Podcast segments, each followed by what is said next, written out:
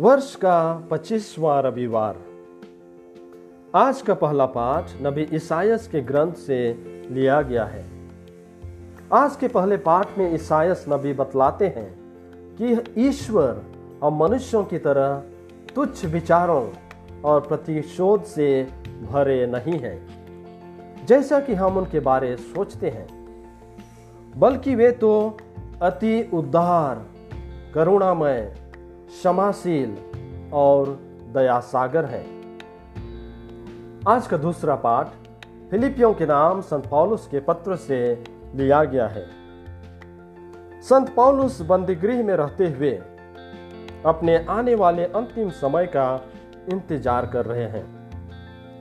वह फिलिपी वासियों को पत्र लिखकर बताते हैं कि उनका जीना या मरना ख्रिस्त में पूर्ण रूप से सम्मिलित होना है। आज का सुसमाचार संत मती के सुसमाचार से लिया गया है।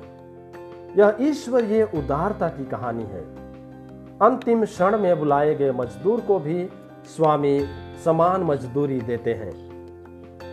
ख्रिस्त में प्यारे भाइयों एवं बहनों, एक गाँव में दो भाई साथ साथ खेती बाड़ी का काम करते थे। बड़ा भाई जिसका एक बड़ा परिवार था। अपना परिवार बसा चुका था। दूसरा भाई अविवाहित था। वे अलग अलग रहा करते थे। दिन के अंत में जो भी आमदनी होती, उसे आपस में बराबर बांटा करते थे।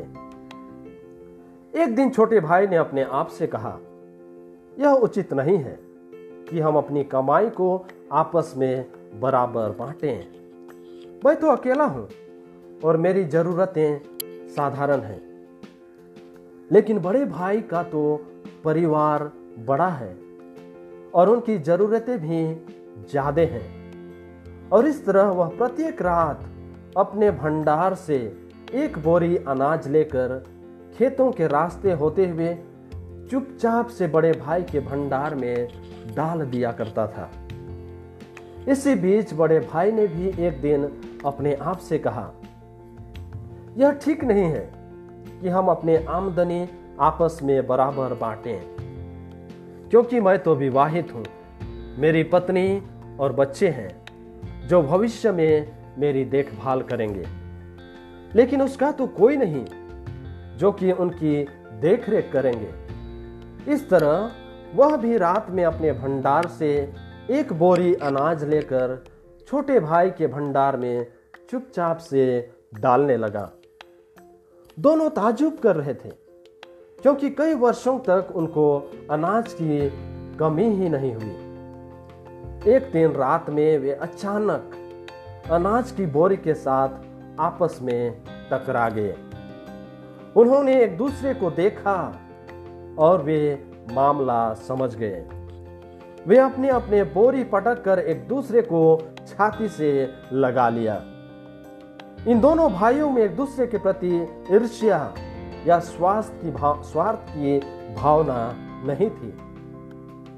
इन, इनमें आपसी भलाई, खुशी, कल्याण और उदारता की भावना थी। वे अपने लिए नहीं, बल्कि दूसरे की चिंता करते थे। वे दोनों उदार दिल वाले थे।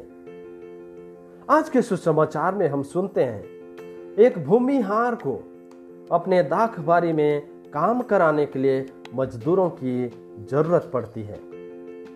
वह शहर के बाजारों और चौराहों में जाकर अलग अलग समय में अलग अलग मजदूरों को काम पर लगाता है। शायद ये मजदूर समाज के निचले तपगे तपगे के लोग थे, बहुत गरीब थे जो काम की आस में, चौराहों और बाजारों में खड़े रहते थे। यदि कोई काम में नहीं लगाता तो उसके पूरे परिवार को भूखे ही सोना पड़ता था। ये लोग बेबस, लाचार, तिरस्कृत और घृणित थे, जिनको समाज तुच्छ नज़रों से देखती थी। काम पर लगाने वालों के ऊपर उनकी जिंदगियाँ निर्भर रहती थीं। दिन के अंतिम समय तक कामों में भेजकर दाखबारी के मालिक ने अपने उदारता दिखाई। लेकिन दिन के अंत में जब मजदूरों को समान मजदूरी मिली तो पहले वाले विरोध करने लगे। मालिक की उदारता पर जलने लगे और भुनभुनाने लगे। ख्रिस्त में प्यारे भाइयों एवं बहनों, इस दृष्टांत में प्रभु यीशु किन लोगों के बारे में यह बात कर रहे थे? कोई समझ नहीं पाए। जो मजदूर दिन भर काम में लगाए गए थे, वे यहूदी लोग थे। जो बाद में और अंत के समय भेजे गए थे, वे गैर यहूदी और पापी लोग थे। दाखबारी ईश्वर के राज्य का प्रतीक है। दाखबारी का मालिक खुद ईश्वर है। यीशु के समय में जब यीशु खुद आम आदमियों जैसे पापियों, कोढ़ियों, वेश्याओं, नाकेदारों, गैर यहूदियों, समारियों के बीच जाकर उनके साथ बातचीत किए, उनके घरों में भोजन किए, उनको छूकर चंगा किए, उनके प्रति सहानुभूति दिखाई, उनको सम्मान दिखाया, उनसे मिलने जुलने लगे। तो फरिस्यों और शास्त्रियों और पुरोहितों ने इसका विरोध किया। वे कहने लगे कि यह व्यक्ति पापियों के साथ उठता बैठता और खाता पीता है। वे नहीं चाहते थे कि ऐसे लोगों को उनकी बराबरी का स्थान मिले। वे चाहते थे कि ऐसे नीच, गरीब और पापी लोग ईश्वर के राज्य के लायक नहीं हैं, क्योंकि वे अपने आप को ईश्वर की चुनी हुई प्रजा मानकर घमंड करते थे। वे सिर्फ़ अपने को ईश्वर के राज्य का उत्तराधिकारी मानते थे। इसलिए सिर्फ़ वे ही इसके हकदार थे। ईश्वर का राज्य उनकी बपौती थी और दूसरे जो गरीब, तुच्छ कमज़ोर थे, वे उसमें प्रवेश नहीं कर सकते थे। इसलिए शास्त्री और फरीसी लोग यीशु का विरोध करते थे। जब वह गरीबों और पापियों के साथ उठते बैठते थे, भोजन करते थे, उन्हें इज़्ज़त और सम्मान दिया करते थे। स्वर्ग का राज्य सभी प्रकार के लोगों के लिए है। कोई भी इससे वंचित नहीं किया जा सकता है। यह ईश्वर की अपार उदारता है कि कोई भी उसके राज्य का हकदार हो सकता है और सभी समान रूप से इसके सदस्य हैं। यह दृष्टांत यही संदेश देता है। आज भी यह नज़ारा हमारी कलिसिया में देखने को मिलती है। जो लोग शुरू से ख्रिस्ती हैं, वे अपने को बाद में ख्रिस्तीय बनने वालों से बेहतर समझते हैं। उनको बराबरी का स्थान नहीं देते हैं। क्या यह सही है? यह दृष्टांत में जो मजदूर पहले आकर मजदूरी करते हैं, वे ही दूसरों का विरोध करते हैं। उनके विरोध करने का कारण उनको कम मजदूरी मिली, यह नहीं है। बल्कि जो सबसे अंत में आए वे उनके बराबर मजदूरी पाए। वे इस बात से असंतुष्ट थे कि बाद में वालों, बाद में आने वालों को भी एक समान मजदूरी मिली। यह असंतुष्टि सिर्फ़ ईर्ष्या और जलन से प्रेरित था। यह कहानी हमारे अंदर पनपने वाले ईर्ष्या और जलन के प्रति सोचने को मजबूर करता है। क्यों? और किस लिए हम दूसरों से जलते हैं? यह कहाँ तक उचित है? बाइबल के शुरुआती पुस्तकों में हम पाते हैं, किस तरह शैतान ने ईर्ष्या के कारण आदम और हेवा को प्रलोभन में फंसाया। ईर्ष्या के कारण ही काइन ने हाबिल की हत्या की। ईर्ष्या के कारण ही पहली मृत्यु हमारे बीच आई। आज हम देखते हैं ईर्ष्या व्यक्तियों के बीच, परिवारों में, समुदायों में, संस्कृतियों के बीच, व्यवसाय में, राजनीति में, और हम कह सकते हैं सभी प्रकार निर्मित समाज में यह कैंसर की तरह फैला हुआ है। जो व्यक्ति ईर्ष्या या जलन में जीता है, वह चाहता है कि उसके पास सब कुछ हो जो उसके पड़ोसी के पास ना हो। वह दूसरों से छीनना चाहता है और सफल न होने पर बर्बाद करने में तुला रहता है। ईर्ष्या या जलन, लोगों की जिंदगियाँ, व्यवसाय, घर आदि बर्बाद कर देता है।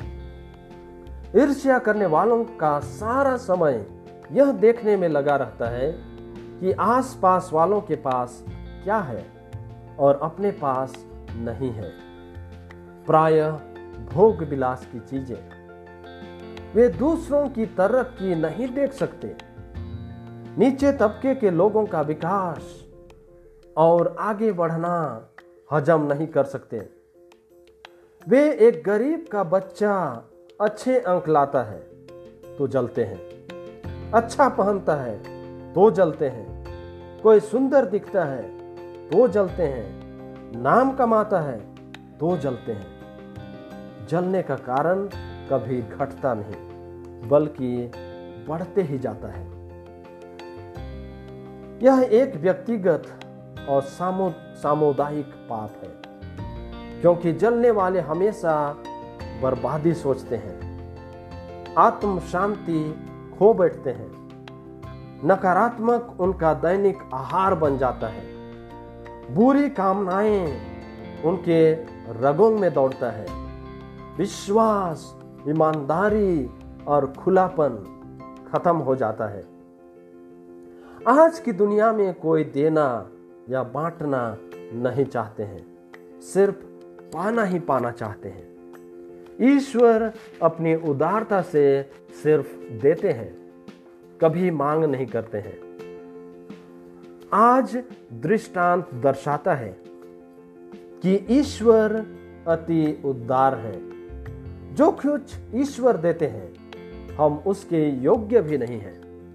यह हमारा हक नहीं, बल्कि ईश्वर की उदारता है।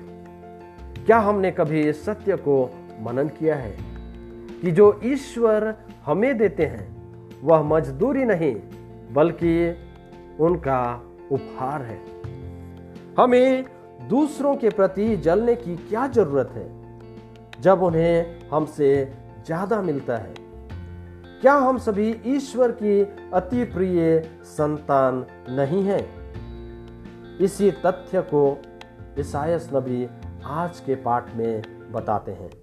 कि ईश्वर और मनुष्य के विचार अलग अलग हैं। संत पौलुस ईर्ष्या मुक्त जीवन की कामना करते हुए विश्वासियों को कहते हैं, आपका आचरण मसीह के सुसमाचार के योग्य हो। एक प्राण होकर अटल बने हुए।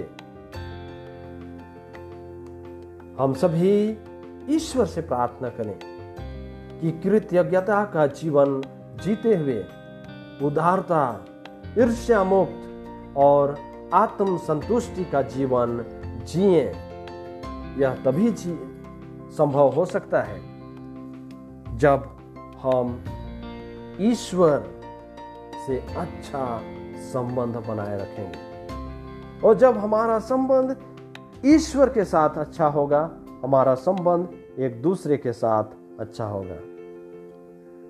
यदि हम एक दूसरे को प्यार करते हैं, हम ईश्वर को प्यार करते हैं। और इस प्रकार हम इस दुनिया में अकेले नहीं हैं। लेकिन हम इस दुनिया में अपने पड़ोसियों के साथ हैं, जिसे ईश्वर ने हमें वरदान स्वरूप दिया है। और इसलिए हम ईर्ष्या मुक्त जीवन जिए। हम उदारता का जीवन जिए। हम देना सीखें। भले ही हम धन नहीं दे सकते हैं, लेकिन हम अपना समय दे सकते हैं।